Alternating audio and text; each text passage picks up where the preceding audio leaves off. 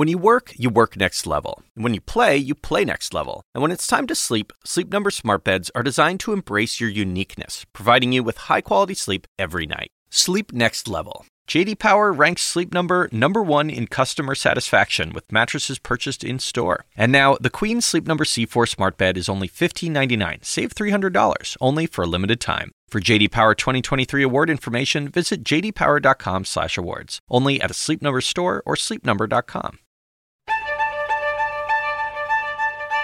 You're listening to CNN Town Halls and Debates, your direct source to the people shaping your world. It's a forum for you to get answers to the tough questions and better understand the issues that matter to you. We're bringing this episode to you uncut and unfiltered, straight from the national stage. And it all starts right here, right now on CNN.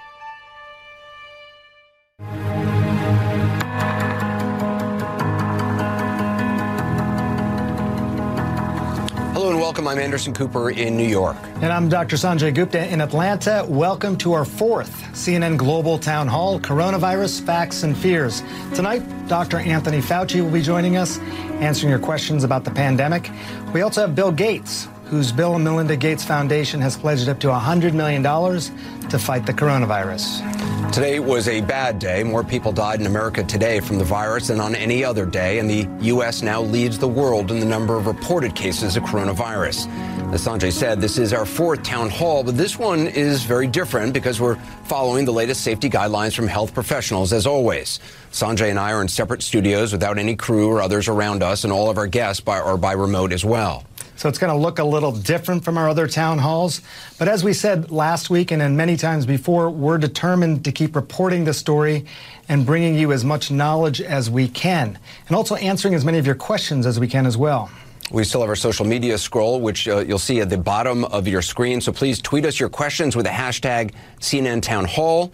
You can also leave a comment on the CNN Facebook page. A lot of you have also sent in video questions. We'll get to as many of those as we can. And I know it's a cliche, but we are all in this together. And tonight we'll also have reports from across the country and around the world, including Europe and uh, in China, where our correspondents are. We start in the U.S., which has seen a significant rise in cases. The World Health Organization is now warning that the U.S. could become the next global epicenter for the pandemic. Yesterday was the deadliest day by far. The death rate is rising here. The situation so severe, the White House is advising people who visited or passed through New York City to self quarantine themselves for 14 days. One week ago, there were 8,000 confirmed cases in the U.S. Now, there are more than 80,000. And so far in this country, more than 1,100 people have died. This week, it's going to get bad.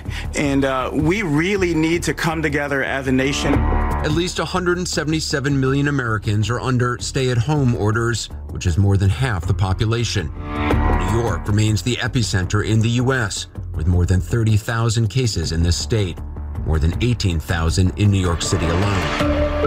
The enormous Javits Convention Center is being turned into a field hospital with a thousand beds. Still not enough, according to officials, with the number of patients they're expecting. But there is a sign of hope. New York Governor Andrew Cuomo says the stay at home measures he enacted seem to be working. That is almost too good to be true. Uh, but the theory is given the density that we're dealing with, it spreads very quickly, but if you reduce the density, you can reduce the spread very quickly. The 15 day period of social distancing recommended by the White House task force comes to an end early next week. But scientists still can't say when they think the virus might be under control in this country. You've got to be realistic and you've got to understand that you don't make the timeline, the virus makes the timeline. The virus makes the timeline. As I mentioned at the top, there are two grim milestones today that we reached. Sanjay, as you know, it's the deadliest day on record in the U.S. for the virus. The number's gone up since I recorded that report. The number of new deaths just today now at least 248. That's a record. And in total, least uh, 1,186 deaths from the pandemic in this country. And the second milestone that we learned just before we went on air, the U.S. now has surpassed China in coronavirus cases. We now have more than any other country in the world, 81,836 in the U.S. and sadly rising. And Sanjay, with that in mind, as we've done right here in each of these town halls, I want to start off just by asking you what you think is the most important thing that you've learned this week that you didn't know before, and the most important thing that we still don't know? Well, we're certainly getting an idea, Anderson, of just, just how explosive this growth is. I mean, we, we keep anticipating this, but to see the numbers, the first time we did a town hall, Anderson, 60 people were diagnosed, and now, you know, close to 90,000. We know that most Americans are settling into this new reality uh, doing their best to stay home as, as much as possible. We also know and, and confirm now, now that younger people can also be very much at risk. I think for a long time the narrative was this was something that just affected the elderly, but 20% of those hospitalized, Anderson, between the ages of 20 and 44. Something good that we learned this week is that the virus isn't mutating much. That's good because it's not going to become more lethal likely, and it's also going to be good for a vaccine if the virus doesn't mutate much. We still don't know when exactly this is going to end. I think that is still the biggest thing that we don't know, uh, and and exactly uh, how you know when this pullback, when people are going to be allowed to go back to work. All we know is it's still weeks away, but there is an end in sight. This isn't uh, going to last forever, Anderson. Uh, well, again, what we just reported a moment ago that the U.S. has now passed China for the most reported coronavirus cases. Many believe the, the epicenter right now is New York City. Mm-hmm. Want to go to first to Erica Hill, who's at Elmhurst Hospital in New York City, what Mayor Bill de Blasio called the epicenter of the epicenter of the city's outbreak. Erica, what's the latest? Yeah, he did, and there's been a lot of attention paid to this hospital because this hospital. What we're hearing in terms of accounts, medical professionals telling us at CNN earlier today, they are bursting at the seams that in terms of how people, people are feeling, it's a state of panic. And one of the ER doctors actually shared what she saw and her account of 72 hours in the ER here with the New York Times. Here's a little bit of what she had to say. I don't have the support that I need and even just the materials that I need physically to take care of my patients. And it's it's America, and we're supposed to be a first world country. Part of what she said is, we're told it's all going to be fine. It is not fine here. And the emergency management commissioner for New York agreed with her earlier today, saying, Anderson, that her account was spot on. And, and, Erica, you know, you and I were emailing earlier today, and you sort of pointed out that it isn't just this one hospital. You've been talking to ER doctors at other hospitals as, as well, and what are they telling you? Similar things, and, and I'm sure you're hearing the same thing too, Sanjay. One of the doctors I spoke to said basically everybody coming into the ER now has some sort of coronavirus related issue. They are not seeing the heart attacks or the people who need stitches, uh, even the sniffly noses that they used to. He's saying partially that's likely because people are scared to come in. Maybe they're worried about overwhelming the ER as well. He said it's taking a mental, physical, and emotional toll on the staff, everyone from the paramedics all the way through to discharge. And he said what's most important is that we keep repeating the message social distancing, wash your hands, and take all of that seriously. Erica Hill, thanks very much. I want to go now to China, which is closing its borders to foreigners, fearing a second wave of the pandemic. David Culver is in Shanghai for us. David, so the, the borders will be closed with the fear of a second wave of cases. I'm wondering, though, in places like Wuhan, as restrictions are loosened in various places that are hit by the virus, are there any signs that infected people who are asymptomatic are potentially spreading the virus still? This is a huge concern, Anderson, because when you look at the numbers, and the numbers have been in question for several weeks now since the reporting started because of the source of all of this, the numbers being sourced from the National Health Commission, that is the Chinese government. So with regards to potential asymptomatic cases, they do believe those could be pretty active within the, the Wuhan area and even Hubei province and even really other parts of mainland China. The issue is those aren't officially counted towards the total number. So as you start to ease restrictions, and you mentioned in, in Wuhan that's going to happen in about two weeks' time, already in other parts of Hubei, they've started to ease those, what some have described as brutal lockdown conditions. You're going to have people moving around again. You're going to have people starting to resume life. Will that then cause the numbers to go back up? It's something that they're very mindful of here and really quite hesitant of. Even the residents that we've spoken with, Anderson, have quite frankly told us, you know, as soon as the, the gates open, so to speak, they're in no rush to get out of their homes after 70 plus days of lockdown. Yeah. And, and David, you know, I mean, I think the timeline is so important here because people are looking to China to get an idea of what it might be like here in the United States. And for the first time now, I guess, since the crisis began in Hubei, 10 weeks or so of, of lockdown, some of those restrictions are being lifted. So, so what are the authorities expecting to happen here? How is it going to return to normal? I think part of their expectation is to rely on that hesitation from some of the residents, right? They don't want to get complacent. They don't want to think that they've got this beat. And residents that we've spoken with, Sanjay, have told me quite frankly that, you know, they, they're going to watch to see how things unfold. Yeah, they want to get back to life. One young woman telling me she wants to get to Starbucks, she wants to get to McDonald's, but at the same time, she doesn't fully trust that things are fully under control. Uh, that being said, you do see already extreme cleansing of some of the public transit. You see buses being sanitized. You see actions being taken to prepare for this. And the other big concern is going to be imported cases, which is why they've now essentially banned all foreign travelers into China, into mainland China. I mean, you go back a few weeks, Sanjay, and it was the rest of the world that was really concerned with travelers coming from China. Now it's China really worried about travelers coming from every other country. So that's why they've taken these extreme steps. Mm. But at the same time, Anderson and Sanjay, I, I, think there is some optimism and cautious optimism from the people we've talked to that life may be resuming. It's David Culver. David, thanks very much. Scott McLean joins us now from Spain, which reached another gruesome milestone of its own this week. More than 4,000 deaths, surpassing the death toll of China. Things are so bad in Madrid, an ice rink has been converted into a morgue, and that's where Scott is tonight. So, are the new cases still rising there as well as, as the deaths?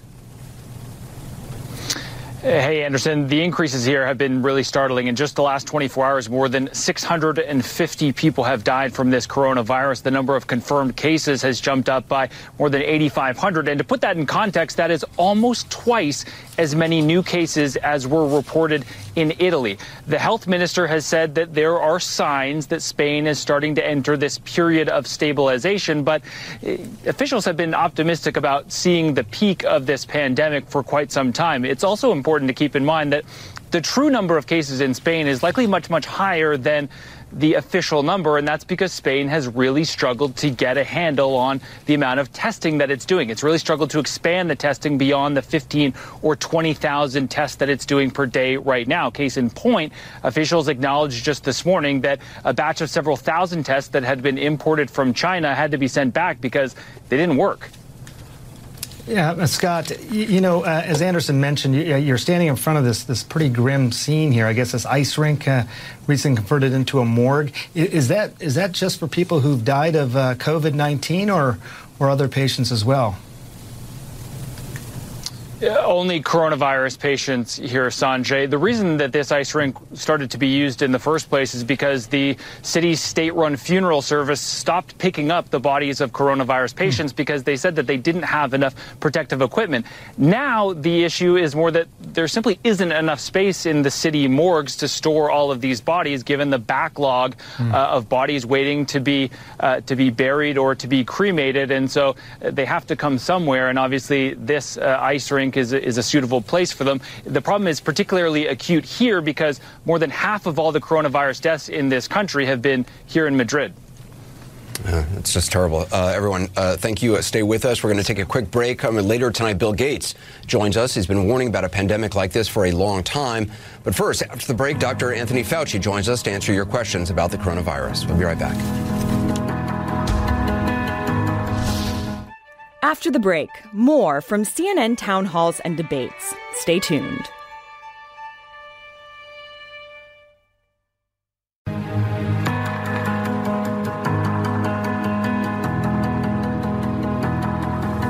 And welcome back to the CNN Global Town Hall. Our next guest is Dr. Anthony Fauci. He's a member of the President's Coronavirus Task Force and the director of the National Institute of Allergy and Infectious Diseases. And he is here to answer your questions, of course, about the coronavirus. Dr. Fauci, welcome. Good to be with you. Thank you very much for your service, sir. I know you're pulling in very long hours. We appreciate it. Let me get right to it. Uh, you, have been saying that we should wait for the data to decide whether or not to start pulling back on some of these recommendations and maybe allowing people to go back to work. I've been looking at the data. I know you have as well. It seems pretty clear that the numbers are not only increasing but accelerating in places that had no cases right. or very few cases last week are now in the thousands. So why why raise the idea that a pullback is even close, Dr. Fauci? Well, I think that the president was trying to do, he was making an aspirational uh, projection to give people some hope, but he's listening to us when we say we really got to reevaluate it in real time, and any decision we make has to be based on the data. I mean, you know, the numbers that you showed when you have a situation when the cases today compared to tomorrow is increased dramatically and then the next day is increased dramatically, that's no time to pull back. That's when you got to hunker down, nail down, mitigate, mitigate, mitigate, get the people taken care of. That's what you got to concentrate on. You have to go with the data. Dr. Fauci, as you mentioned, you said the virus makes makes the timeline. The the notion, though, of of you know people getting back to work in some places, it's sort of based on the idea that there's hotspots in, in, you know, right now in New York City, California. We've seen Washington, New Orleans seems to be uh, in, in trouble, uh, and some other places seem to be coming up uh, in terms of cases, but that there's places where they haven't seen so much. Are you confident that the places that haven't had a lot of recorded cases, that that's just not a question of testing? Is it a question of there simply the virus isn't there? Well, it's probably a combination of both, but I think it's more that they have not yet had that kind of uh, escalation that we've seen in cities like New York. And, and just a point about those areas that have low levels, like they're about, I think, 19 out of 50 states have 200 cases or less in a state. That's the time, if you're going to do anything in those places, you've got to be very aggressive in identification, isolation, contact tracing. When people are infected, get them out of society, put them in a way where they're isolated, and then trace the others. That's all containment. You don't want to get to the point where you have to start mitigating. So, what we're talking about is trying to get to the point where we don't allow these issues to come up to the point of needing mitigation. But in order to do that, as I've said and as Dr. Birx have said, you need to get the data and you need to act on the data. Because if it's escalating, there's no way you want to tone down. You want to be able to suppress what's there while it's at a low level. So you want to see more testing especially in places where uh, you know they have low numbers of cases in order to gather data. I mean, are there people gathering that data? Are they doing the contact tracing in states that have less than 200 cases? Well, you know, today the the the, uh, the president wrote a letter to the governors talking about sort of a new approach to this kind of uh, county by county uh, uh, uh, uh mitigate, not mitigation, but but contact tracing, where what you actually do is you do testing there. Now that's going to be through the public health apparatus, which the CDC has networks that are really for flu surveillance, and you can adapt those networks to be coronavirus uh, surveillance. When you do that, then you could plug in the identification, isolation, and contact tracing. Again, it's going to attempt to do that. I hope they'll be successful, but that's what the plan is to use that network to do the kind of surveillance we've done with flu. You, know, Dr. Fauci, so we have, you know, sort of three months worth of data now, 150 or so countries, I think, where this virus is, is uh, been present at what point do you say we, we have enough data that we, we really can start to set a timeline? I know you say the, the, the virus will dictate the timeline, but you know, do, do, we we must know a lot more now than we did even a couple weeks ago. Yeah. We do know a lot more now than we did a couple of weeks ago, but the one thing that's still a little bit of a black box, uh, and that's the thing that influences the modeling that we do is that what is the relative percentage of really asymptomatic mm. infection? Because that influences everything. That influences transmission, that influences contact tracing, and that certainly influences the dynamica of the models that you use. So if you're going to model how you do things, you really have to have the data of know what you're dealing with. That's why it's so important to do that. Now that we have so many more tests available, we've really got to get out there and do that. Uh, I, I, want to get to a viewer questions, but I just want to quickly follow up on the question we were talking about before, which is in those states where it's low, you said you talked about the plan for contact tracing, the, the, the idea of it. Is it actually being done now, or is that still something that needs to be increased? It needs to be ratcheted up, Anderson. We can't, we, I mean, we've got to do it better than we are now. Not that we're at, at fault, that no one's made any mistakes, but they've got to elevate it to the point where when you have someone in society who is infected, you've got to not only identify them, but you've got to be able to isolate them very quickly, not five days later after they wound up potentially infecting individuals. So we've got to get that system where you identify somebody and as quickly as possible get them out of a situation where they may infect other people. That's what's called strict containment, and that's what we've got to do. All right, Dr. Fauci, we've got a lot of questions from viewers. Uh, Edward Sabatini in Miami sent in this video. Take a look. Hi, I have lupus and I take hydroxychloroquine. I've been taking this medication for three years now, it's the only drug that can help me function on a daily basis. My 90 day supply is up in less than 10 days. My pharmacist, Walgreens, called me to tell me that they can't fill this prescription for me because this medication is no longer available in the marketplace. They went on to say that they don't expect to receive any more of this medication for the time being. All of this medication is being utilized in New York City for the COVID 19 test. What am I supposed to do when I run out of my medication less than 10 days from now? Dr. Fauci? Yes. I mean, th- that, that individual has a very good point.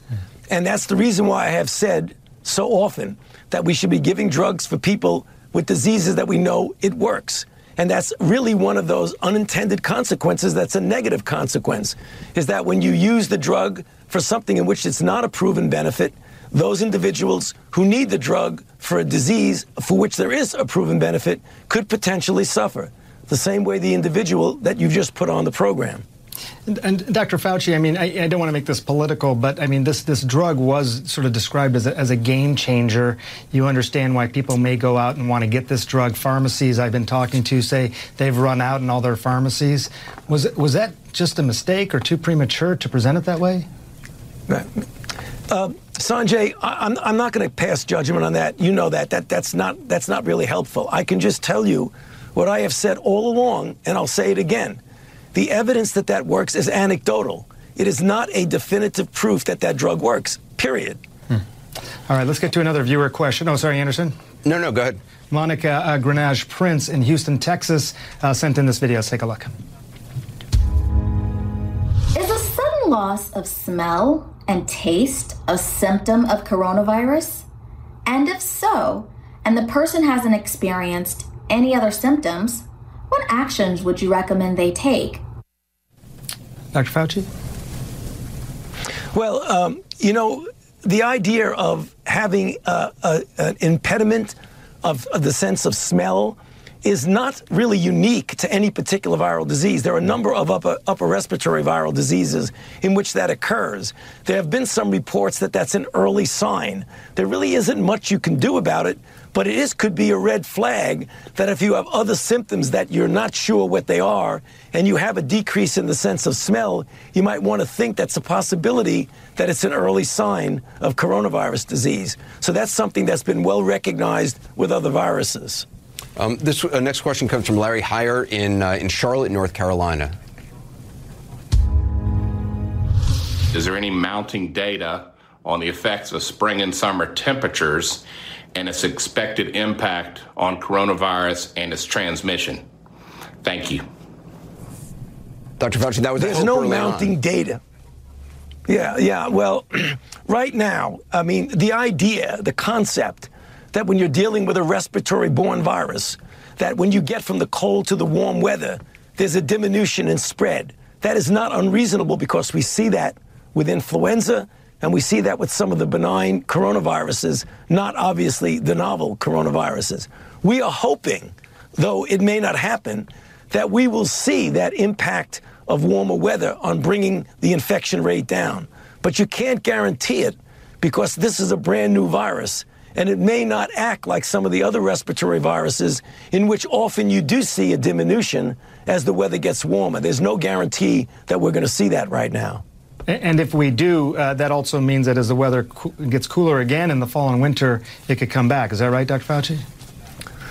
That's exactly right, uh, uh, Anderson. And that's the reason why at the White House press conference today, I emphasized the importance to push ahead with the development of a vaccine and the development of drugs proven by randomized controlled trial. Because if that happens, you likely will see a, a cycling, a seasonal cycling. I would not be surprised, given the efficiency with which this virus spreads, that we will see a cycle. Uh, let's get to another uh, viewer question. Dr. Fauci, Lewis Carson in Mansfield, Texas, sent in this video. Take a look. Would, should, or could blood transfusions from recovered coronavirus patients be used to potentially aid in the recovery of currently known coronavirus patients? Thank you.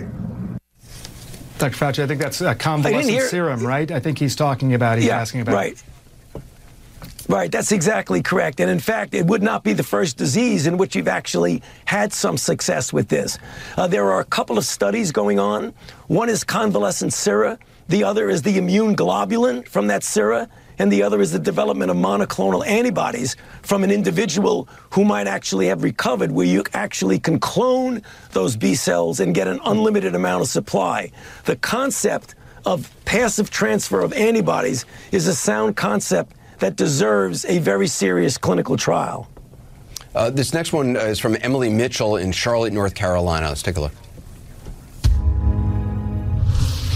I'm 25 and live in North Carolina. My parents are in their 60s and live in Virginia. I recently flew on a plane domestically and I'm still getting over a sinus infection that I had a few weeks ago. They are really insistent on me going home to be with them for this quarantine, but I'm really worried about if I'm a carrier and just don't know it yet. What advice do you have about me going home? And also, how would you recommend talking to older individuals who might not want to think that they're at such a risk? Well, there are a couple of questions there. I mean, first of all, if you have reason to believe that you've been exposed to someone who is infected, then you really should do what we recommend uh, of, uh, of virtually anybody. What you should do is that you should isolate yourself for, for up to 14 days, call a physician, see if you want to get tested, and if a testing is available, get tested. It sounds like you are at a low risk from what I just heard, but again, I'd want to hear a little bit more about it. With regard to elderly parents, I think you've got to emphasize we have a responsibility in society to protect the vulnerable. And those are the elderly, particularly those with underlying conditions. So if you go home and you have any idea that you might have been exposed, you've got to isolate yourself from your parents. And in fact, the recommendations now, particularly in areas where there's a lot of infection, that individuals who are elderly or with chronic conditions that are compromising them, that they should self isolate and get them away from any possible exposure to someone who might be infected. So, regardless of whether uh, she was sick or not, probably at this time, at least for the next few weeks, not visit. You're saying a lot of people out there thinking about visiting their uh, parents. Yeah, exactly. Uh, uh that's exactly what I meant. I mean, we, we have, uh, I mean, you're getting on a plane right now, depending upon where you are, you're getting on a plane. I don't want to worry a lot of people to get on planes, but to the extent possible, you should avoid anything but necessary travel. Now, obviously, you love your parents and you want to be with your parents, but just think it might be better now to separate yourself from your parents so you don't put them at risk. Good point, Dr. Fauci. Got another question. Siley in uh, Cranbury, New Jersey sent in this video. Hi, I'm a senior high school student from Plainsboro, New Jersey. My school campus has recently closed and we've moved to online learning because of the current coronavirus pandemic. I wish to become a physician when I am older. I was wondering what I and others like me can do to help medical personnel and others in need that are currently working tirelessly to save people from this virus. Need, need some help, Dr. Fauci? Well, that's. I, I, sure can. I'll give you some work so I can get some more sleep. no, I think there are many ways. In, there are many ways in which people like yourself, who are altruistic and want to be part of the solution, that you can volunteer, whether you do that from faith based services or what you do. I believe there's a lot of opportunity for people like yourself who want to contribute to volunteer. I mean, the easiest way to do that, I can see it through community services or even faith based services. Uh, Dr. Fauci, as always, uh, we appreciate your time. We know how busy you are. Uh, please uh, keep doing what you're doing. Thank you. Some rest. Yeah, Good just to be ahead. with you, Anderson and Sanjay. Just ahead, what the chairman of the Federal Reserve says about a recession and your questions about the frightening economic impact of the pandemic. After the break, more from CNN town halls and debates. Stay tuned.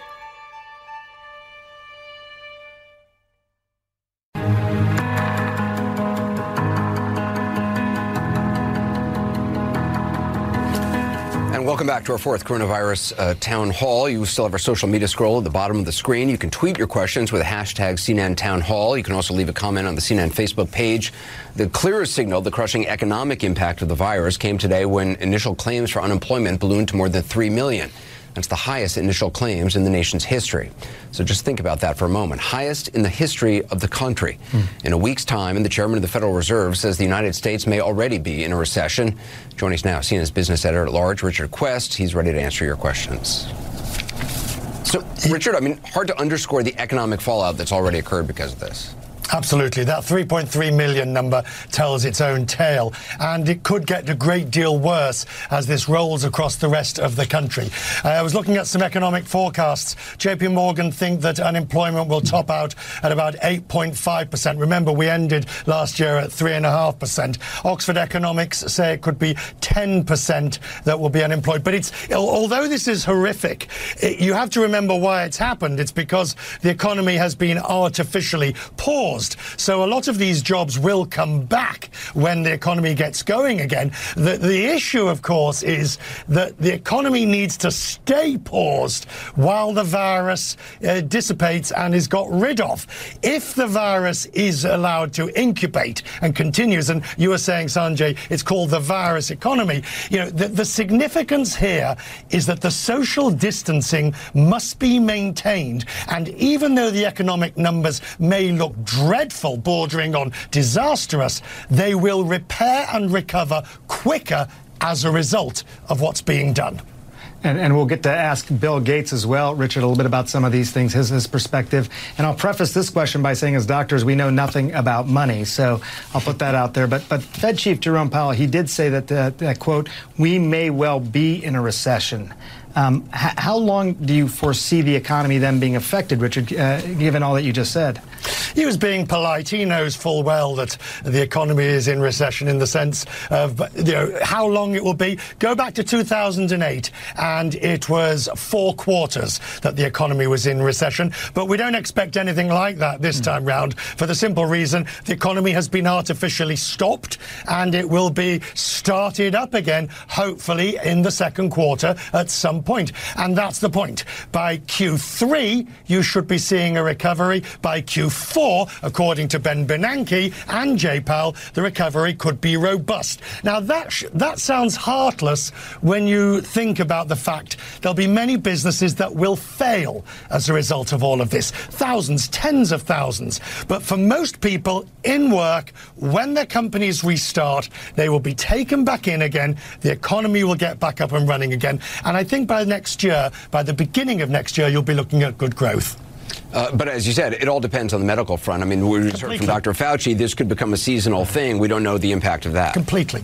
Yeah, uh, we have a lot of questions from viewers. Yep. The stimulus package making its way through Congress. Uh, Cheryl O'Brien wants to know: Is there some kind of relief in the package for independent contractors? I currently do not have work because of the shutdown. I cannot receive unemployment. Is there any help in the stimulus package? She wants to know. It is, uh, I spent a good half hour going through the stimulus package to find exactly chapter and verse for you, Cheryl. And yes, in general.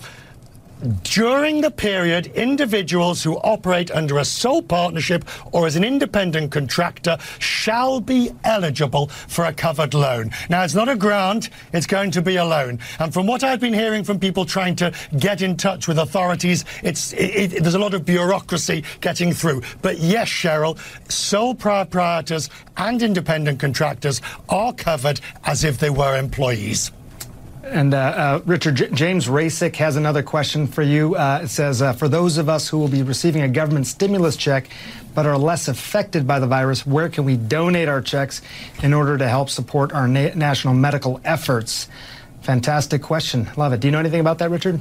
I do. There's um, the, obviously, besides your normal faith based organizations in your own area, which I'm sure would happily take the money because they're helping local people, the big companies like Spotify is going to match up to 10 million. Facebook has said it'll match, match. Yelp has said it will match.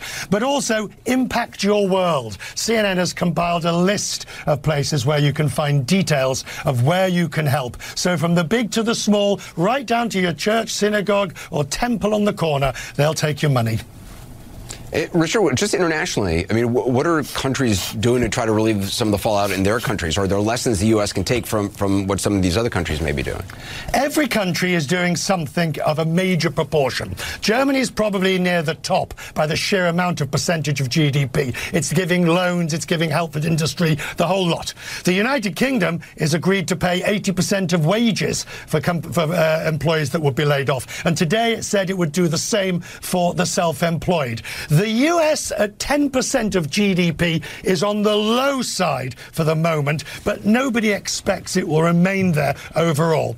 The biggest tragedy of all is that there's no coordination, and that's because the G20 continues to just talk about what it should be doing and says something should be done, but doesn't seem very quick to be able to do it. No, hmm. governments around the world are responding. It's an average, an average of between, say, 8 and 12% of GDP at the moment. There's more to come. No. Richard Quest. Richard, thanks very much. I want to bring in Dr. Leana Wen more for uh, more of your questions. She's an emergency physician, emergency room physician, Baltimore's former health commissioner, and a veteran of our town halls as well. Dr. Wen, at, at this moment, what's the biggest point that you want all the people watching tonight to be aware of? I want everyone to know that there is something that we can do right now to slow the spread of coronavirus. That we're not powerless, as we've been talking about, Anderson, we're not powerless against this virus. We can reduce the spread of COVID 19 by taking simple steps physical distancing, social distancing, and staying at home as much as we can. Taking care of ourselves, taking care of our loved ones is also our best defense to protect the community as well. Hmm. Let's get some viewer questions. This one is uh, sent in uh, from Lynn in Ohio. Uh, she wants to know We're a family of four. Myself and two children are staying home with no outside exposure. My husband is still going to work.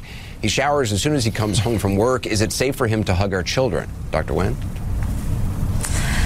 A lot of families are in this position where somebody does have to go to work. Maybe they're a healthcare worker, police officer. They're around a lot of people and don't have the option of staying at home. We can reduce our risk. We can't eliminate every risk, but I would recommend that while the husband is at work, that he takes every precaution, staying away from people when possible, washing hands, practicing good hand and face hygiene. When coming home, definitely take off clothes, shower, etc., and then go hug and play with the kids. And I think it's another reminder for all of us who can stay at home that we should stay at home because there are so many who cannot. Sanjay, uh, this is a question uh, that uh, Charles sent in from uh, Hawaii. It reads: For those who contract or contract but do not get ill from the virus, will tests show you uh, were once exposed to it? Yeah, that's a really important question. Uh, this is um, it's called serology testing or antibody testing. Basically, it's a little bit what Dr. Fauci was talking about. After you have the infection, your body reacts to it, makes these antibodies, and those antibodies can sort of be a signature that you were you were previously infected, and you can test for that.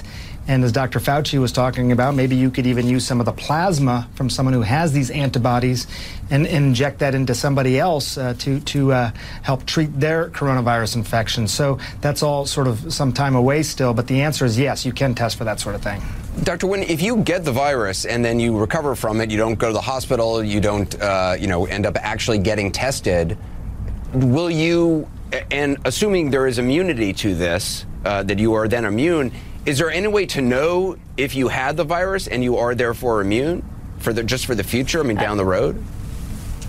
That's such a great question, and I, this is what we want to get to. We don't have that test yet; it's being developed, but that would be great. It would be so helpful for people to know whether they have immunity. And do we know how long immunity lasts for? We don't know yet. Um, we there are um, some people who speculate that one might have immunity for a long time, even forever, but we just don't know that yet. D- Dr. Sanjay, this is a question from Charmaine in Jacksonville, Florida. It reads If there's no antibacterial soap available, can plain soap and water still be as effective? Sanjay? Yeah, you know, so this is this is a good question. I mean, you know, just soap and water, it can be very effective, even more effective than the than the hand sanitizers. You do it, you know, for a certain certain technique, and uh, there's been all kinds of studies on this. So it is really, as you know, in the midst of a pandemic, it almost sounds silly to keep talking about hand washing, but it makes a difference, and it's really withstood the test of time. All right, Sanjay, along those lines, we got tons of questions on the proper way to wash your hands. Uh, and we convinced you to do a tutorial on exactly that because you have changed the way I wash my hands, I will say. I never knew the back of the hand in between the fingers and the thumb thing. Let's take a look at your uh, tutorial. All right, I'm going to show you how to wash your hands. Most people know how to do this, but always worth remembering. Just going to wet my hands here, get plenty of soap, and just start rubbing your hands. And make sure you really interlace your fingers like this and then also turn your hands over. Don't forget the backs of your hands. People often forget that. Both sides, get it really well. And then I'll actually get underneath the fingertips here and even the nails a little bit to make sure you clean underneath there. And then you got to get the thumbs. Thumbs are really important. Sing the happy birthday song twice to yourself, and that usually will do it. And then I just sort of get the soap off my hands here and there. And then here's the key. Before you turn the water off, dry your hands, and use the same paper towel, turn off the water, you don't contaminate yourself. Classic. I, I, think I first taught you that in Central Africa. You did. You did, yes. the Happy Birthday song, which I sang several times while you were doing that demonstration. I think you did about two or three of them. yeah, um, But yes, you, you, every time I wash my hands, I think of you, actually. I do, I do just want to point out that typically faucets nowadays, actually the water comes on and off. There's sort of sensors there, so I wouldn't typically waste that much water, but just for the demonstration, I wanted to, to show people. So hope that's helpful. It's really it important. Is, yeah. Uh, let, us get to another question here. This is a question sent in from uh, Julia in Arlington, Virginia, which reads uh, Does a past history of pneumonia and lung scarring uh, put me at increased risk of severe COVID illness? I'm 39 and healthy, but I had pneumonia several times as a child and have some permanent scarring from it that's visible on x rays. Dr. Wen, what do you think? A lot of people are asking questions about this because the studies show that those who are more likely to have severe infections are those who are older or have chronic medical conditions. But it's unclear what exactly counts as a chronic medical condition. Some things are very clear, but some things are not. And having pneumonia earlier and having some scarring, unclear whether that's something that predisposes you to having worse coronavirus. But it's always good to act out of an abundance of caution and take extra precautions, including using Sanjay's great hand washing video. uh, Sanjay, Grace Burke in Broken Arrow, Oklahoma sent in this video. Let's take a look. My mom is 91 years old and lives in her own home and is isolated. How long do I have to self quarantine, and what does that self quarantine look like in order to visit her and assist her in her home? It's this is a tough question, right? And Dr. Fauci talked about this. We want to visit our parents. We want to spend time with them. Uh, for right now, someone who's 91 years old, if they have any pre-existing conditions, uh, Dr. Wen, you tell me if I agree. I think it's it's best to probably give some time. Now, if you are living with the person, establishing a, a sort of space within the home where someone can quarantine themselves or, or you know sort of be away and really you know uh, uh, be able to keep that six feet distance use your own utensils try and have your own space as much as possible but i say that knowing it's knowing full well that can be challenging and also, Dr. Wen, I mean, there's there's other considerations too. I mean, if you if you have a 91 year old mother who's living alone, uh, there's you know potential danger to her just in general of, you know, if she's going out grocery shopping by herself, all, all those sorts of things. That's right, and it's weighing a lot of different risks, and I think it has to depend on the health of everyone involved, the likely exposures, and and also just there's this human element too that we want to be with our families. Um, so it's a tough decision that a lot of people have to be making right now. You know, I got I got to say as well. Um, I think Anderson, you and I have talked about it, but I was supposed to visit my my parents who are in their late 70s, sort of I think um, you know end of February, early March, and you know decided not to not to do that. And uh, you know they really wanted us, especially my kids, to come visit. Uh, we couldn't do that, but we we we've been calling a lot and FaceTiming a lot, and keep coming back to this idea that social distancing does not have to mean social isolation, especially with technology. It's not ideal, but you know, in some ways, it can still keep you pretty connected. Yeah, it's so hard. I mean, it, it, it's such a, a, difficult thing to, to, you know, try to weigh the all the, the competing uh, factors. Sanjay uh, Aditi in Canada sent in this video. Let's take a look. Are babies at higher risk for coronavirus? And what symptoms should parents look for in babies because they cannot explain what is happening to them? Thank you. Yeah, you know, it's a, it's a good point. I'll give you some data, but you know, just just keep in mind that it's it can be very individualized. You know, the, the elderly and people with pre-existing conditions are, are the ones that are most likely to become either seriously or critically ill. You know, some 18 to 20 percent of people uh, in those categories develop severe critical illness. Uh, for for you know younger people, it's it's a lot lower. It's it's closer to five or six percent. But interestingly, for babies zero to one year old, it was closer to 11 percent. So, you know, about one in 10 roughly. Babies can't talk, as, as our as our viewer just mentioned. You got to you got to monitor things. You have to you know check fever. You know check if there's any abnormal vital signs. You know, and if there's question, especially with the baby, you know call call your doctor and, and make sure you call ahead before just showing up at the ER. Yeah, I should point out to our viewers, uh, Bill Gates is coming up in just a, a few minutes. We're going to be uh, talking to him for about uh, for for an extended period of time. Uh, he's really been out front on this, warning about the the, the risks of a pandemic uh, like this. Um, Dr. Wen, uh, you, have talked about this on the air, so I'm not saying anything. I'm not revealing anything. That you, you are pregnant. Um, what kind of precautions are you taking? And also now, you know, a lot of hospitals in New York, and I assume elsewhere, although I'm not sure I know in New York are not allowing loved ones inside the delivery room uh, out of out of concern for uh, for the mother and, and healthcare workers and, and obviously for the baby as well. That's right. So I'm now 39 weeks pregnant, and so on baby watch could happen any day now. And definitely, it's something that I think about a lot about the potential risk of contracting coronavirus and what that might look like in pregnancy. Now, it does not appear that there is an elevated risk to pregnant women of having severe symptoms or severe effects because of pregnancy. That's the good news. But there is so much that's not known about the risk of coronavirus in pregnancy, and um, and pregnant women should take extra precautions because we are medically vulnerable.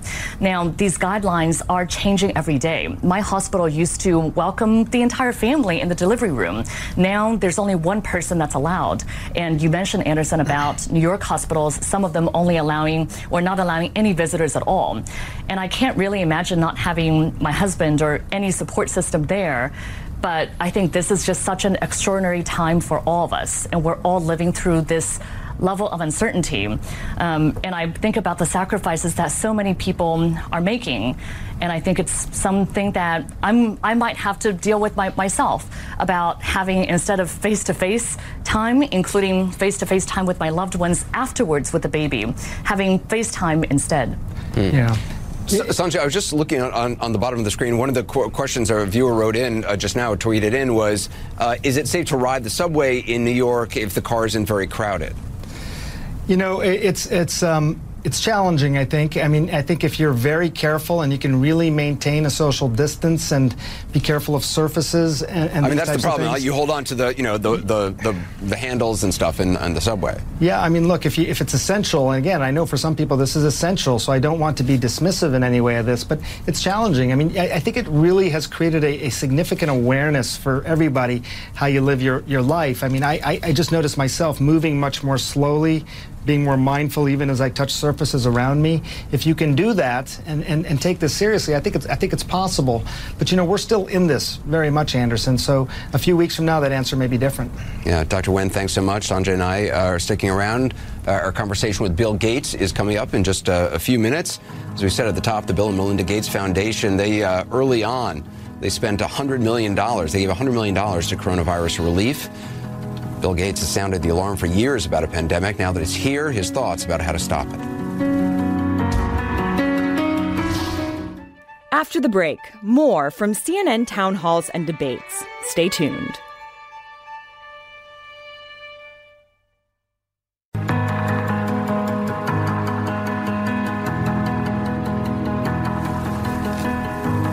Back to CNN's Global Town Hall, our fourth Global Town Hall. This hour, our medical experts are going to answer your questions about the toll the pandemic has taken on people's mental health. We'll also talk to Olympic swimmer uh, Katie Ledecky, a five time gold medalist, one of the most dominant swimmers in the world today, about the cancellation of this year's games. Want to start, though, with our guest for the next half hour, Bill Gates. Mr. Gates and his wife Melinda have been tireless advocates for the poor through their Bill and Melinda Gates Foundation. They early on gave out $100 million toward efforts around the world to control the coronavirus. And Bill Gates has also been warning about the threat of a pandemic for years. In 2015, he gave this TED talk saying that the greatest risk of a global catastrophe wouldn't come from nuclear war it would come from a highly infectious virus. And he said, quote, if anything kills over 10 million people in the next few decades, it's most likely to be a highly infectious virus rather than a war. Welcome now uh, to you, Mr. Gates. Thanks so much for joining us. Good to talk to you. Bill, in, in, that TED talk, you pointed out that we invest a lot in being ready for a war or nuclear deterrence, but you said, we, quote, we've invested very little in a system to stop an epidemic. We're not ready for the next epidemic. Just big picture, before we get into details, how do you see the coronavirus, where we're at right now in the United States compared to other pandemics the world has faced?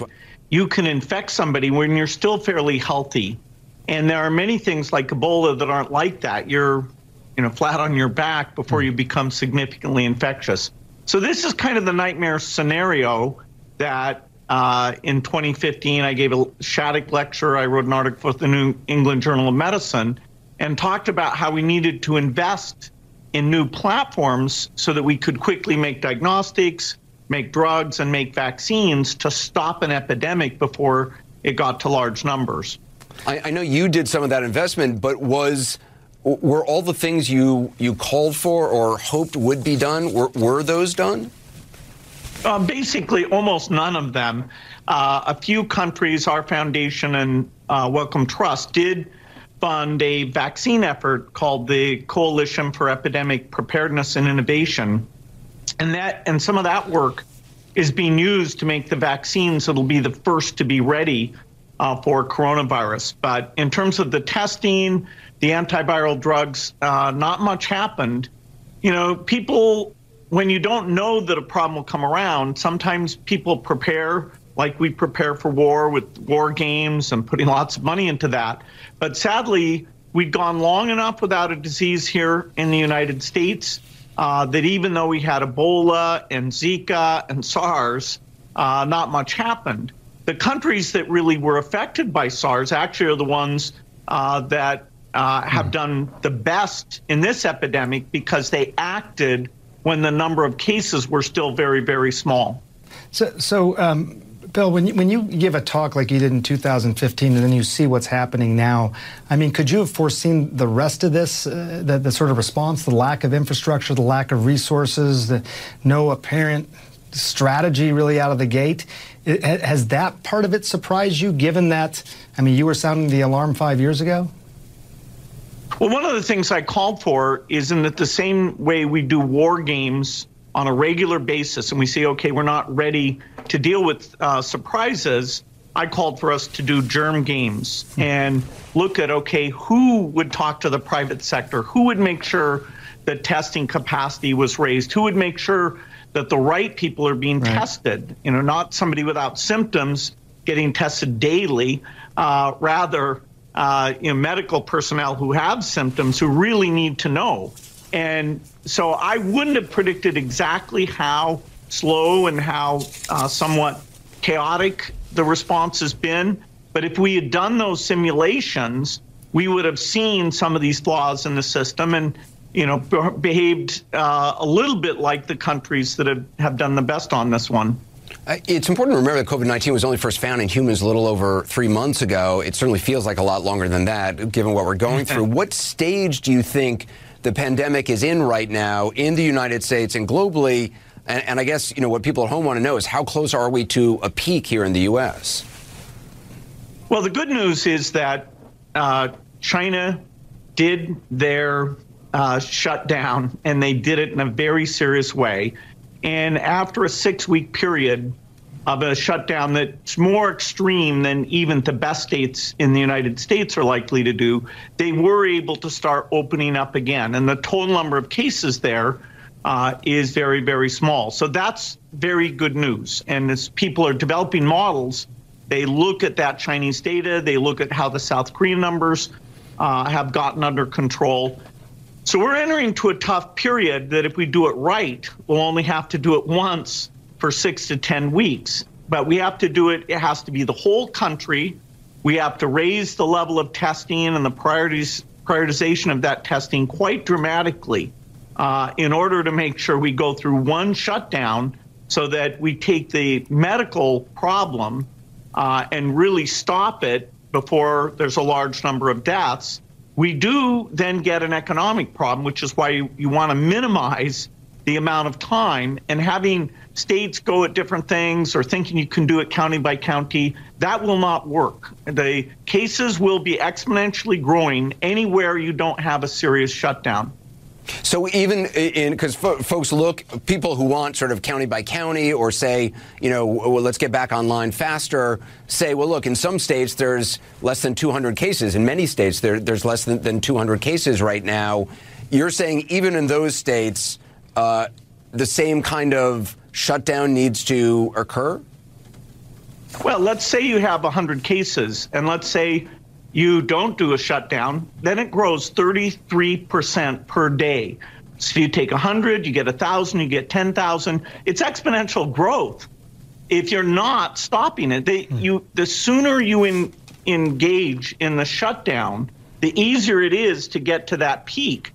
We have we have not peaked. Uh, you know, the parts of the country that aren't shut down by the in late April, we should start to see the numbers peak there. They'll still be too high to open up. So you'll probably have to go another month to really get those numbers down. But any part of the country that has cases, and, and truthfully, because of our uh, problems with testing, because uh, we're not prioritizing testing the right way, that a lot of those places actually do have cases. But even if they have the 100, that will grow.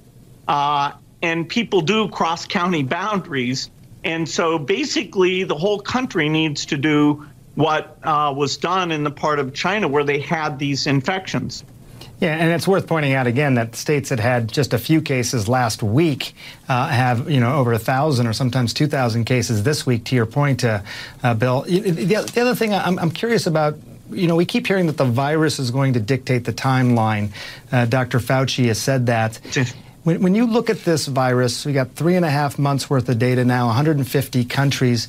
If you apply all the analytics that a you know Microsoft, that all, all the analytics that we can possibly apply to this, is how this is going to sort of progress and end knowable? I mean, can you can you give a, a, a clear answer depending on, on, on what sort of uh, you know mitigation measures we have in place?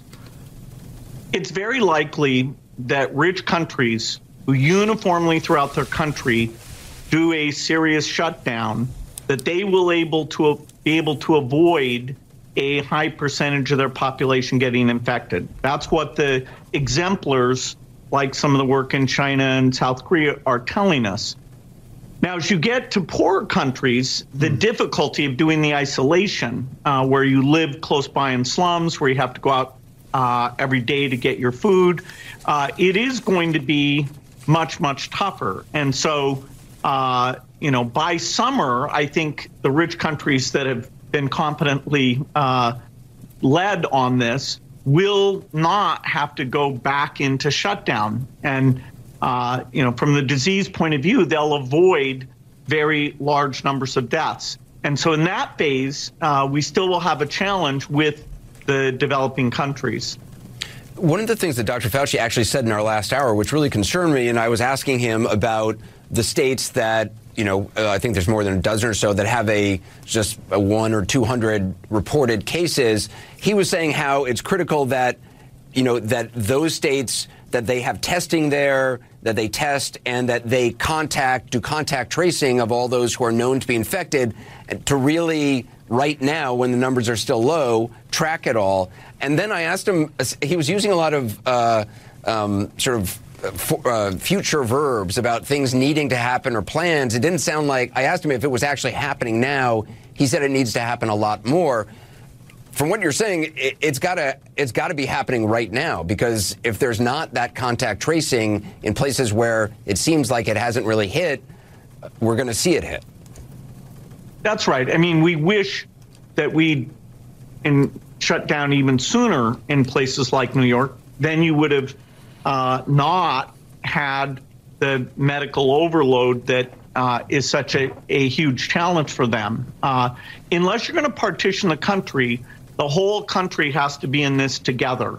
Uh, and we're not, you know, I don't see us making people not cross county lines or something like that. So it really is how many cases are in the country and have we adopted in terms of testing, uh, testing prioritization, contact tracing, the right things.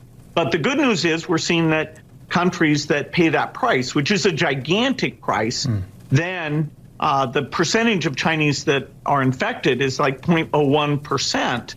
And so now, you know, stores are open there and closed in the rest of the world. Uh, you know, that's, I'm not sure you call it good news, but I totally agree with what Dr. Fauci said. He's been a, a very positive voice about the numbers driving this, and those numbers are very uncertain because of the uh, still the disorganization of, of the testing capacity and where it's directed. You, you know, it, it, strikes me that I mean, you you know the world of public health very well, and you know the the the world of the economy very well, financial world very well. They, they seem to be pitted against each other, and I don't know, really know much about the financial world at all.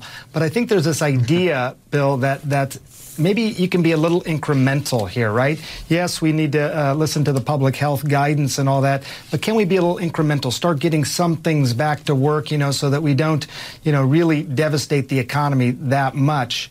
What, how, how do you how do you respond to that? Until we get the number of cases in the country down to small numbers, where we can be doing testing and isolation against those small numbers we need to make this our top priority. And it is super painful to drive this very high degree of social isolation I, I call shutdown. The middle course really isn't there because it's hard to say, oh, go back to the theater for a week. You know, maybe or maybe not you'll be infected or infecting people. Uh, you know, until we get the certainty we've hit these low numbers, uh, you know, I doubt even if you told people hmm uh, that they should be buying new houses and cars and uh, you know hanging out in restaurants. I doubt uh, they're going to want to do that. You know, people want to protect older people. They want to protect their parents, and you know, so the sooner you, you know we take this medicine, which is tough medicine, the sooner we'll be out of it and not have to go back into it again. And, and just, just, really, I'm sorry, uh, just really quickly, when you say low numbers, I mean, are you talking about actual numbers? Or are you talking about spread? Because this this is a virus that can spread to two or three people. Uh, that's a lot. I mean, uh, if it spreads below to just below one person, is, is that what you're talking about? Or are you talking about actual numbers? Well, the absolute numbers better be pretty low because you're going to have to have the testing capacity to take the remaining positives see them early, and so you're not getting that exponential spread. And that's why looking at the other countries uh, who acted sooner uh, and in some cases did not have to shut down to a full degree, that's where the lessons are. Mm. You know, uh, th- you know, they can show us, okay, what was the medical history, so you see if asymptomatics are spreading. But yes, the absolute numbers are going to have to be fairly low, and will will have some degree of caution. We won't open up completely overnight, and uh, you know, because we don't want quite the full exponentiation, even off of the small base that we'll get ourselves to. In, I, I don't want to be political in any way. Um, but just in terms of for folks who are out there, you know, and, and looking forward, I always think it's better to know just factually what's coming down the pike, then uh, you know, then uh, it's good to have hopes and aspirations, but it's good also to know what's actually coming down the pike. For people who are, are believing or imagining that, you know, uh, in middle of April or early April, people are going to be able to gather together in churches for celebra- for you know Easter celebrations or you know go back to work in a regular way. Is it sounding like you're saying that that's not you don't believe that's realistic? No, it's not realistic. The numbers are still going up. Uh, that only happens after the numbers have peaked and are going down a lot and getting down to an absolute level. Uh, you know, there are some good things happening. The work on a vaccine, although that probably will take 18 months, that's going full speed ahead. Our foundation is funding that. We're looking at getting vaccines to everyone in the world. So in, in the in the long run, that is the key thing. Uh, we had a really positive result that people were wondering: Did you have to have a medical person swab you in this way that they stuck it deep in your nose? We were able to prove, which the mon- on F- on Monday the FDA made official, that if you do a self test uh, where you don't have to have the medical worker with personal protection equipment. That self test is as accurate as the one where the medical worker gives it. So that means that uh, by self swabbing, uh, we'll be able to get a lot more tests done uh, and only be limited by the uh, PCR backend capacity. So there's, you know, there's good news coming. One of the therapeutics, although none of them are proven out, but there are quite a few. We have a, a things the foundation created called the Therapeutics Accelerator to really look at thousands of compounds and make sure we focus the uh, human trials on the ones that have the most promise. So, you know, innovation, which some of which we could have done in advance, but innovation really is happening. But, you know, when you look at those numbers, the U.S., you know, now with the most cases, uh, at, you know, there is no state that has gotten to the point where their numbers are flat and are going down. And the testing capacity is means we're quite blind uh, to a, a, lot of these cases right now. So it it it can be done, uh, but uh, we're not. You know, the light is not at the end of the tunnel in terms of a, a mid-April reopening. Can I just ask on a personal basis for your family? I, assume you guys are self-isolating. How is what is your life like now compared to what it was, and how long do you think you're going to have to, as a family, uh, you know, live like you're living? Well, there's some uncertainty about this, but you know, my view has been that uh, through May, uh, unfortunately, the schools will not, uh, you know, are not likely to come back uh, for this uh, uh, year, this school year, and um, you know that's about the range. you know, late May, early June, that we'll probably have to be like this. Uh, you know, I'm learning how to do digital meetings. I happen to use a thing called Teams for Microsoft. Uh, but it's it's a very different lifestyle and it's very jarring. You know, we're in a it's a scary time. You know, every morning you get up, you see the, that number uh, has increased. So, uh, you know, learning to cope uh, is, you know, we're completely in uncharted territory. But the scientists that our foundation gets to fund and work with, they are doing great job, and the health workers are doing heroic work. So I do see, you know, it coming to an end, and if we do it properly, we'll only be sh- shut down in the U.S. for that one period of time. I, I, don't know if you saw Sanjay Gupta's tutorial on how to wash your hands, but to me it was a revelation that you have to like clean your thumbs separately. That I, I was unaware of. You probably knew this, Bill. I'll have to go back and study that. okay. Not separately, but you do, you do have to make sure you, you get your thumbs uh, for sure. Let, let, you know, a few years ago, uh, Bill, we, we talked, I don't know if you remember, talked about pandemic flu at that point and, and vaccines and, and, and how quickly a vaccine could be deployed at that point. And if you did it months faster, I mean, you could save a lot of lives in, in a pandemic flu situation. With this, you know, Dr. Fauci, I think, has been very clear that this is a year, 18 months, whatever, that it will take before people could actually get this vaccine.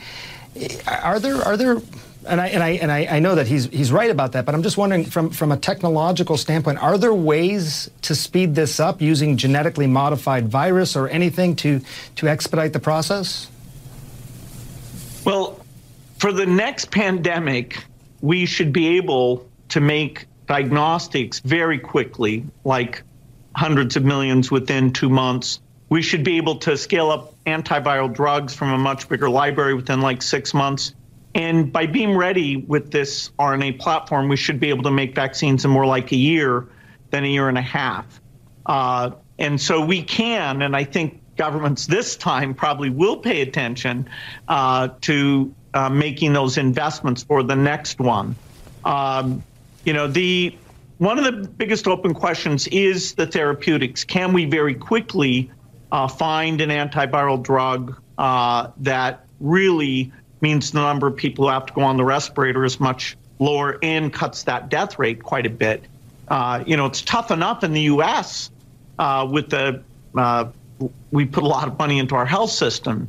If you think about this as you get to India, Nigeria, uh, and the the even poorer countries in Africa, you know, just imagine what the overload's going to look like there, and yet they won't be able to do the uh, that isolation. Mm. And so, you know, we we as we've gotten the disease down with the low infection rate, we'll have to be not letting people go to those countries or come from those countries hardly at all. It'll be very strict in terms of how that testing is done. Uh, so the sooner we solve this on a global basis, the sooner we can go back to the kind of world economy that actually was in very good shape uh, before this came along. And, and just to be clear, you think that there will be lessons learned and, and applied for the next pandemic? It seems sometimes, unless something is, is smacking us in the face, Bill, that people just don't pay attention, even when it comes to their own individual health, let, let alone public health. Well, talk about being smacked in the face. What's going on here is mind blowing. Never in my lifetime uh, has you know have we had to change our behavior and have this drastic effect on the economy in order to save lives. And you know there are people who wish we didn't have to do that. I, that is fully understandable. This is some very tough medicine, but it's better to take the economic problem where the economy can come back than to allow it to spread throughout the country and take millions of deaths as the price that we have to pay here. And so, yeah, I think this is a smack on the head. You know, this will cost trillions of dollars. They just passed a $2 trillion relief bill, and now they're talking about more. The kind of research to be ready for the next pandemic is a tens of billions number. So it, will look almost trivial compared to the price we're paying now uh, and that price would have been a lot lower if uh, the world was was more prepared. There are a lot of people don't understand why a vaccine can't be developed sooner. The, the biggest reason for that is simply science, which is something we can't necessarily change. But you're saying that it could down the road get to a place where it would take a year, not a year and a half. Is that after spending the, the tens of billions you're talking about? Yeah, the the you know companies like Moderna, CureVac, Inovio, uh, our foundation has been funding them to build vaccines in a somewhat different way. It's an RNA platform that is very versatile. So the amount you have to change is very small, and you can build up your manufacturing uh, so that it is available no matter what pathogen comes along. That manufacturing capacity is there, and certain elements of how you go through regulatory approval because you're only changing one small piece. You will have had many of these RNA vaccines approved. People understand the safety profiles. So that would uh, mean that in the future, yes, that timeline is less. Because you, you want things to be safe, and you know vaccines actually can, in weird cases, do an enhancement of the disease. You really need to to test for that. And so I don't think We'll get much below a year. You know, we'll challenge very smart people to work on that.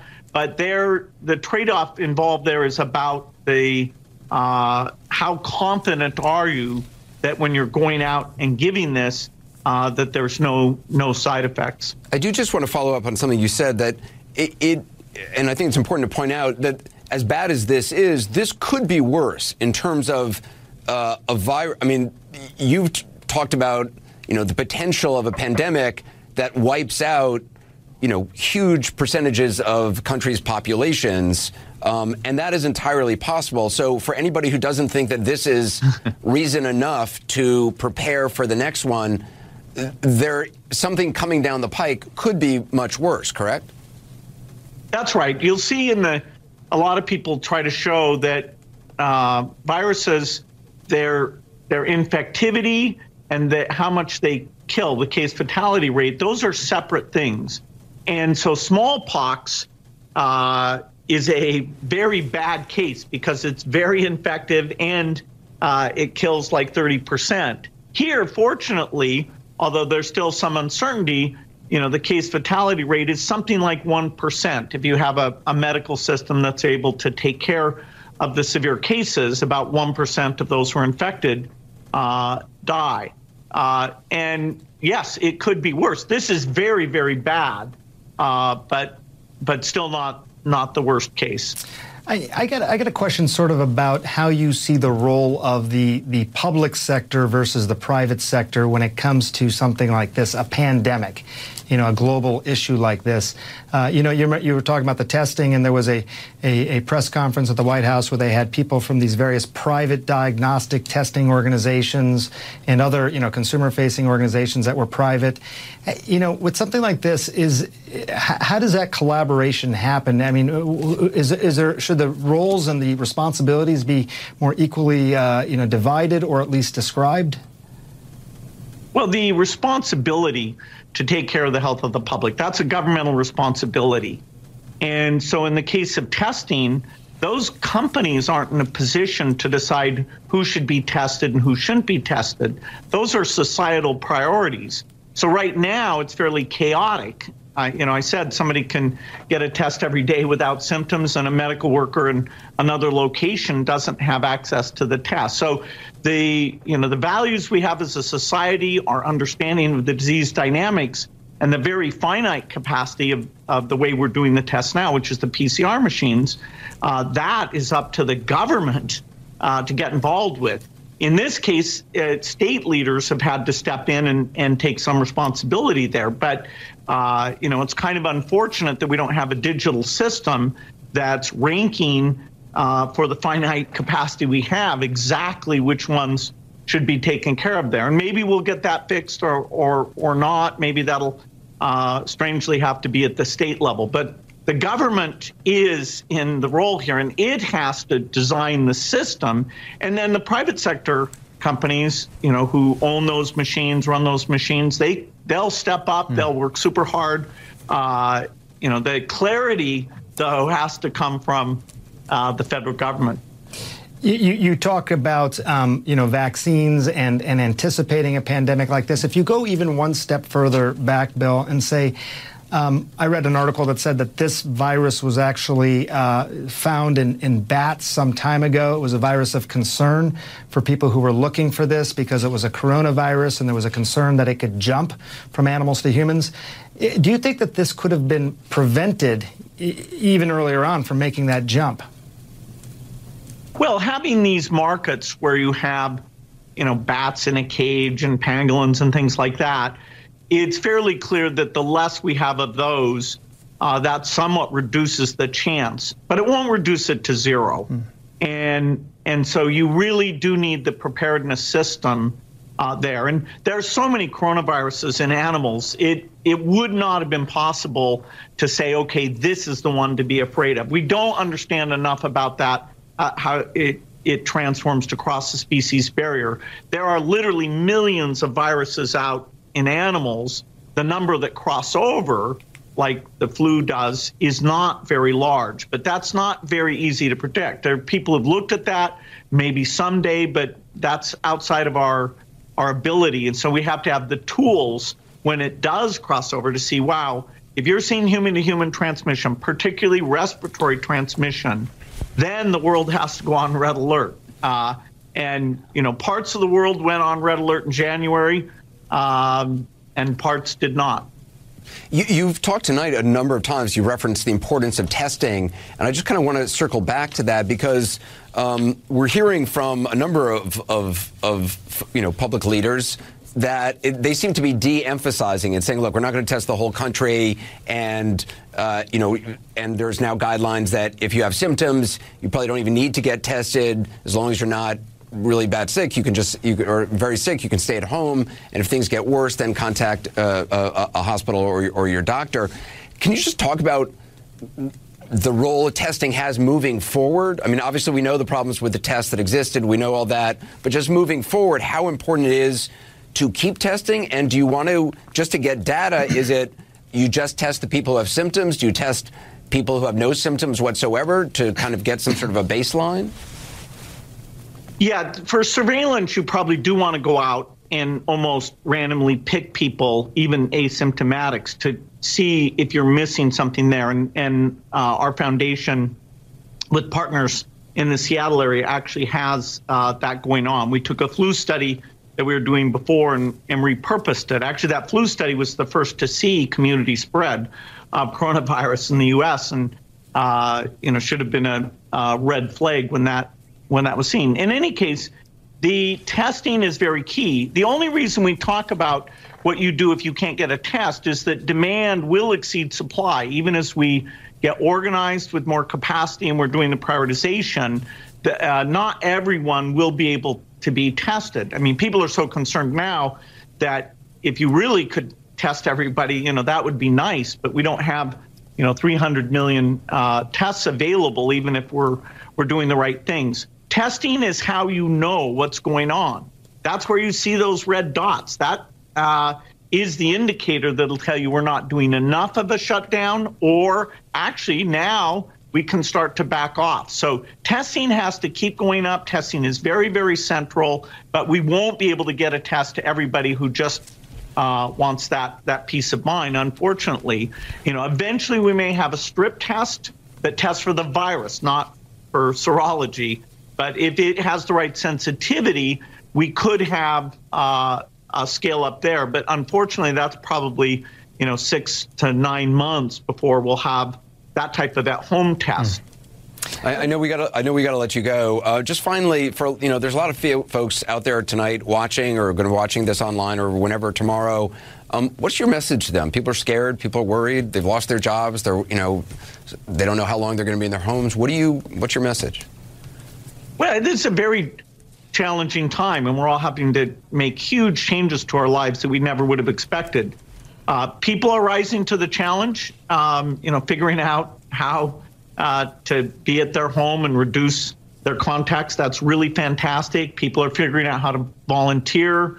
Uh, many cases through virtual connections, uh, tutoring, and mentoring. People are giving money to philanthropies in the local areas that are stepping up to find, you know, where people may not have shelter or food, uh, and that's really fantastic.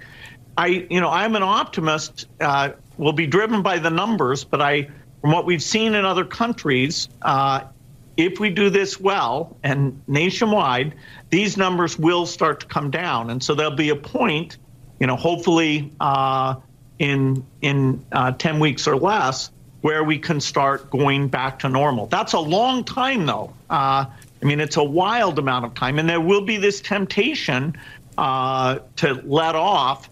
Uh, unfortunately, that will just mean that it it it lasts longer, or that we have to go back and do that again. So I, you know, I, there's no need to panic, uh, even though the change is is uh, is a bit scary. If, if I could just ask one more thing, because I, I think you're, you're so uh, your voice is so important here, but there's a lot of people who are watching right now who, who have not been affected by this, and they're not they're feeling fine. They don't know anybody who's contracted the coronavirus. How how do you best convey risk in a situation like this? Well, if we do the the shutdown properly, the percentage of people who gets in who get infected will actually be very low. Uh, that's the idea: is to not get up to like one percent, which you know then is four percent, sixteen percent, sixty-four percent. If you keep letting it exponentiate that way, so you have to stop well short of that one percent you know, the damage there will be a lot of economic damage. Somebody who owns a restaurant, somebody you know who's who's now uh, their job is not there. That um, you know we'll have to be creative on this new ground. How we do things like relief packages to help out and and minimize a lot of that pain. But the medical risk uh, if we do this thing well, the chance that you're going to get coronavirus and die of it is not super high. There are other diseases that will still be killing more people uh, during during this time frame if things are done well. We're really focused on this because we need to be to change the behavior to nip it in the bud at modest uh, percentages of the population. Well, Bill, thank you very much for being with us tonight, and thank all you right. for your work, the work that you and uh, Melinda do uh, all the time. Thank you so much. Really appreciate it. Thank you. Thank you. Great. Just ahead, the psychological impact of the pandemic, not only for those families immediately affected, but for the millions whose daily life has been upended. We'll be right back. After the break, more from CNN town halls and debates. Stay tuned.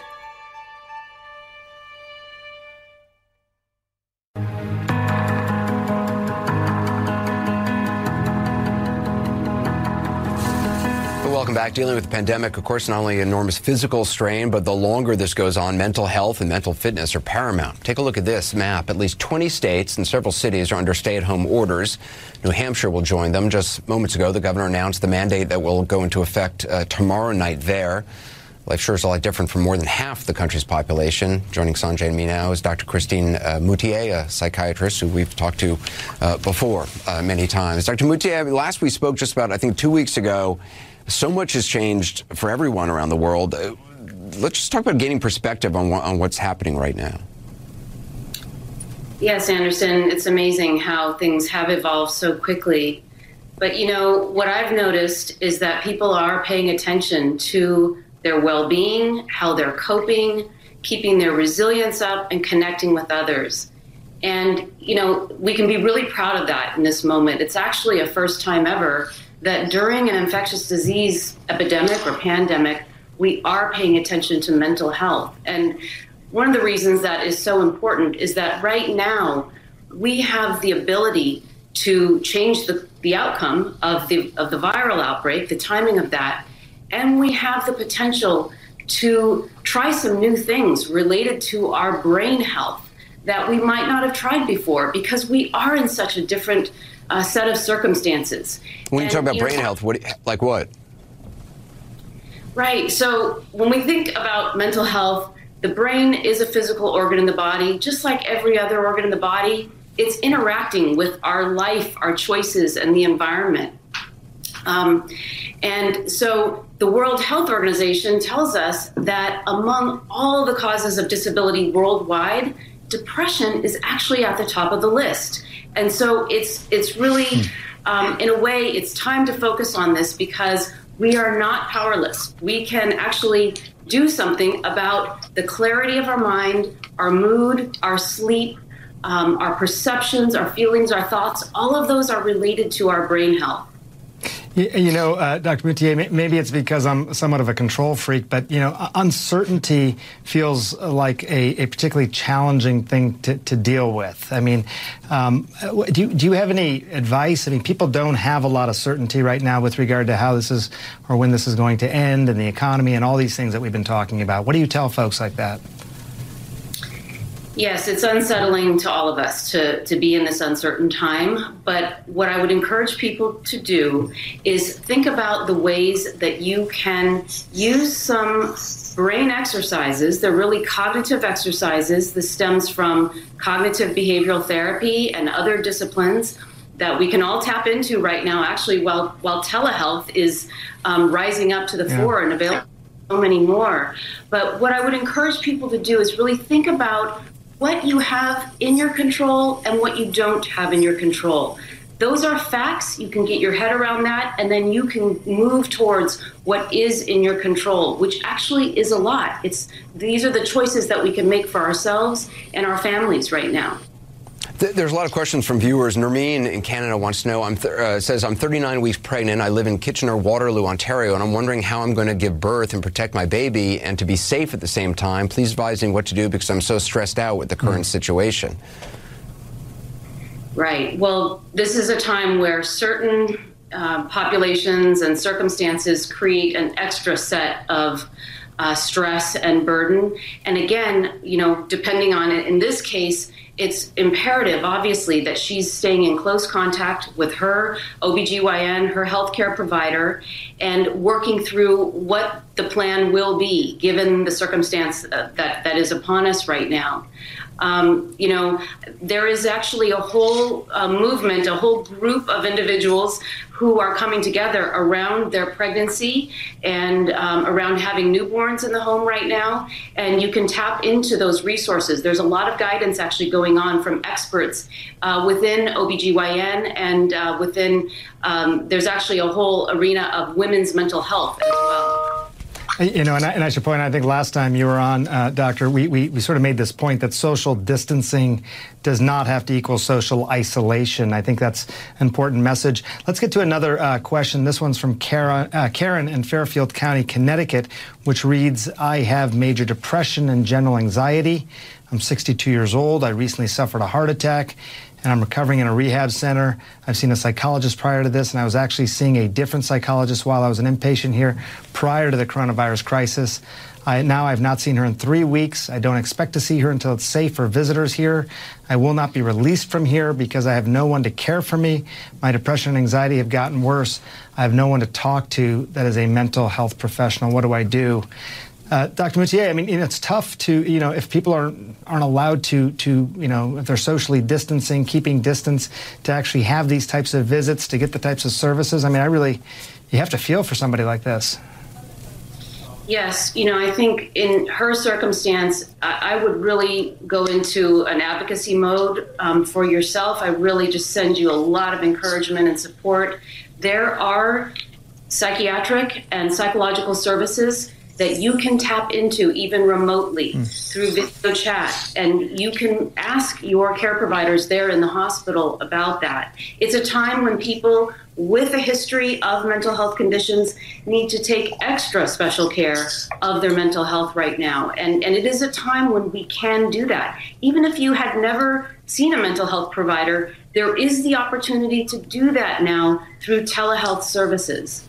I'm really glad we're having this conversation because I think there is a lot of focus on physical health, understandably, but a lot of people are dealing with this uh, for real uh, now. And besides the resources that uh, Dr. Moutier mentioned, the CDC, I know, also has a page of resources. You can see the web address right there on your screen.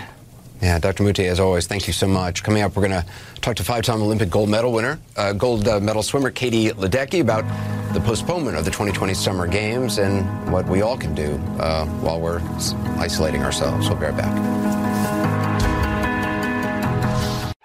After the break, more from CNN town halls and debates. Stay tuned.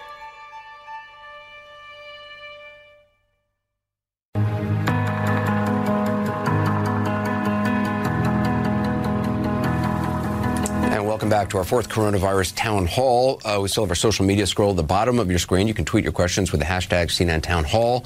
You can also leave a comment on the CNN Facebook page. Today was to have been opening uh, day for Major League Baseball, one of countless sporting events either postponed or canceled because of the virus. The Summer Olympics in Japan, as you know, have been put off until 2021, which affects thousands of athletes worldwide who expected to compete. Among those athletes, Olympic gold medalist and a member of the past two U.S. Olympic teams and one of the most dominant athletes in the world, swimmer Katie Ledecky. Thanks so much for being with us. Um, first of all, how do you Thanks feel about the me. yeah? How do you feel about the Olympics being postponed? It's obviously disappointing, but it was certainly the right call. I think we all expected it as we saw how things were going around the world and here in the U.S. Uh, a lot of athletes weren't able to train and we could see in the future that that was going to be the case and doesn't doesn't really make sense to bring everyone from around the world together in the middle of a pandemic. Mm. So how, how is Team USA then moving forward, Katie, now, now that these plans have, uh, have been up, upended? Well, we're still waiting to hear when the Olympics will take place, what the actual dates will be, and then from there it'll kind of be a, a ripple effect of, of scheduling and scheduling of our Olympic trials, which still need to be held, and a lot of other competitions to prepare us for the games. So it's a, it's a lot of planning to be done now. So you're in Palo Alto, California. Uh, I, I, assume you're. What's your situation now? Are you are you able to even? I mean, you're like. Are you like everybody that's trying to figure out how to work out in being socially isolated and stuck at home? Yes, so typically I, I, train at Stanford. I'm a student at Stanford, and everything around here is, is closed down in the Bay Area, all of the pools, everything. Uh, during this, this, these last couple weeks, we've been able to swim in some backyard pools, um, just uh, very small groups, and uh, really, I'm not doing anything uh, besides staying in, in, my apartment, trying to stay in shape the best I can, but uh, pretty much doing what, what everyone else is, hunkering down. You know, I, I mean, I, I, think exercise is such a big part of, of, staying mentally and physically healthy, especially when people are hunkered down, not just for adults, but for kids too. I have three kids, and I think the reason they're watching this town hall tonight is because they knew you were going to be on, not not for me. but to the millions of kids out there who, who don't have sports as an outlet right now, Katie, uh, what advice do you give them about staying active? Yeah, it's it's very important, and it's it's tricky when pools close and you maybe can't participate in team sports and, and do things with other people. So, I was I was doing a video call with some swimmers from back home yesterday, and I can tell that it's it's tough and they're facing this new challenge. But I think I would encourage everyone to set some goals for themselves, whether it's in exercise or setting goals for the future for when they get to go back and start competing again or practicing, and uh, just just find things outside of of your normal routine to give give a shot and, and do something different. I'm probably going to be doing different different kinds of workouts to try to stay in shape during this period of time, and I encourage everyone to, to do their best with that too. Do you think you'll have a hard time rebounding, uh, or will you, do you think you'll be able to get back to your to your level of, of, of fitness? I think I'll be able to get back there pretty quickly. I think um, you know we're all facing the same uncertainty of we don't know when things will be back to normal and what that new normal will look like. But I think once once we can start starts kind of knowing what that'll look like and when the Olympics will exactly be, we can get back into hard training and work towards Tokyo. You're obviously highly a highly motivated person. I didn't work out today at home because I convinced myself that I had too much else to do, even though I really didn't do anything else. So, how do you stay motivated? I mean, how wh- how do you force yourself to do it? Well, you know, my my goals aren't changing. I still have goals that I want to achieve, goals that I was hoping to achieve this summer, but I'm perfectly fine with putting those on the back burner for next year and, and staying committed towards those goals. I think uh, goal setting has been crucial for me, and that's what keeps me so motivated every day to get out of bed and, and work out hard. And, and I want to represent Team USA next year and, and do it really well. I think it's going to be really cool if, if everything comes together. Hopefully, that you know, hopefully we can can continue to fight this disease and um, reduce reduce the spread and be able to compete in Tokyo. But I think when we get there, it's going to be a, a true celebration of the world being able to come together again. Yeah, uh, Katie Ledecky, appreciate all you do, and uh, thanks for being Thank with you. us tonight. And best of uh, best Thank of you. luck. Thanks for keeping Uh, us informed. Yeah, well, thank you. Appreciate it. Uh, up next, something to uh, cheer all our spirits, our moment of hope. We'll be right back. After the break, more from CNN town halls and debates. Stay tuned.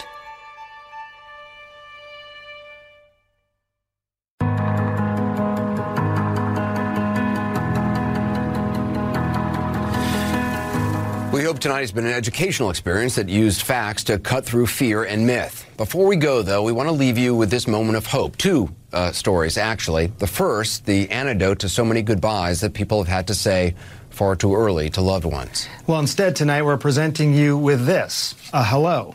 Now, as you know, visitors are not allowed in many hospitals as things go now. That goes as well for the families of newborns.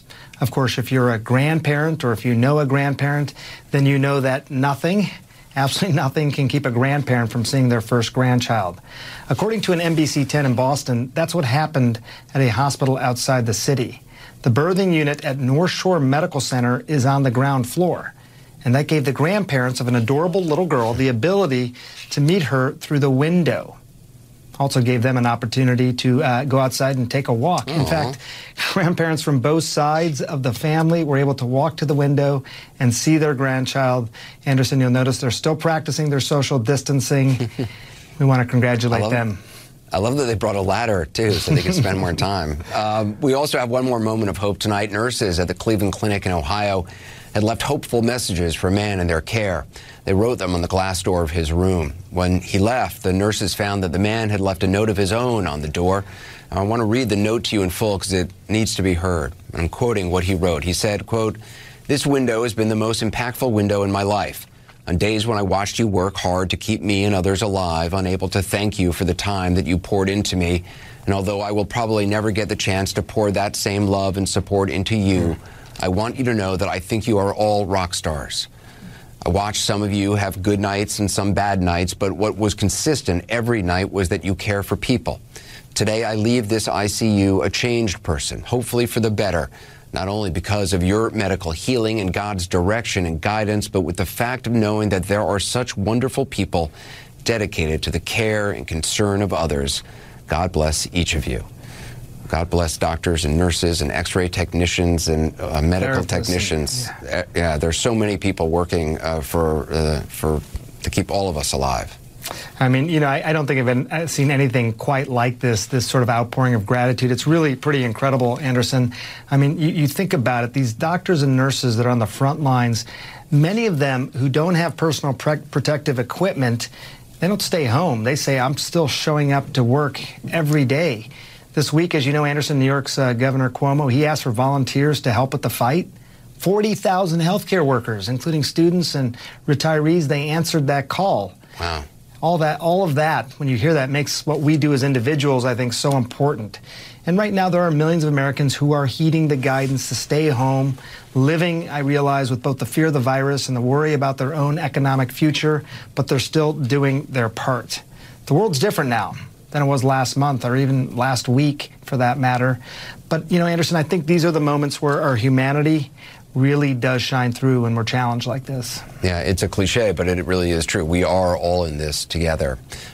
Sanjay, thank you. Okay. Please stay safe, be careful. Uh, thanks also to Dr. Anthony Fauci and Bill Gates who joined us, and also to all of you who wrote in with your questions, and to everyone who joined us tonight. Be careful, be safe. We are all in this together. And that concludes this episode of CNN Town Halls and Debates, your direct source to the people shaping your world. To make sure you're always a part of the conversation, subscribe on Stitcher, Apple Podcasts, or your favorite podcast app. For even more updates, follow us on Twitter at CNN Podcasts. We all do things our own way. And since the way that each of us sleeps is unique, you need a bed that fits you just the right way. Sleep Number smart beds make your sleep experience as individual as you are, using cutting-edge technology to give you effortless, high-quality sleep every night. JD Power ranks Sleep Number number 1 in customer satisfaction with mattresses purchased in-store. And now, the Queen Sleep Number C4 smart bed is only $15.99, save $300, only for a limited time. For JD Power 2023 award information, visit jdpower.com/awards. Only at a Sleep Number store or sleepnumber.com.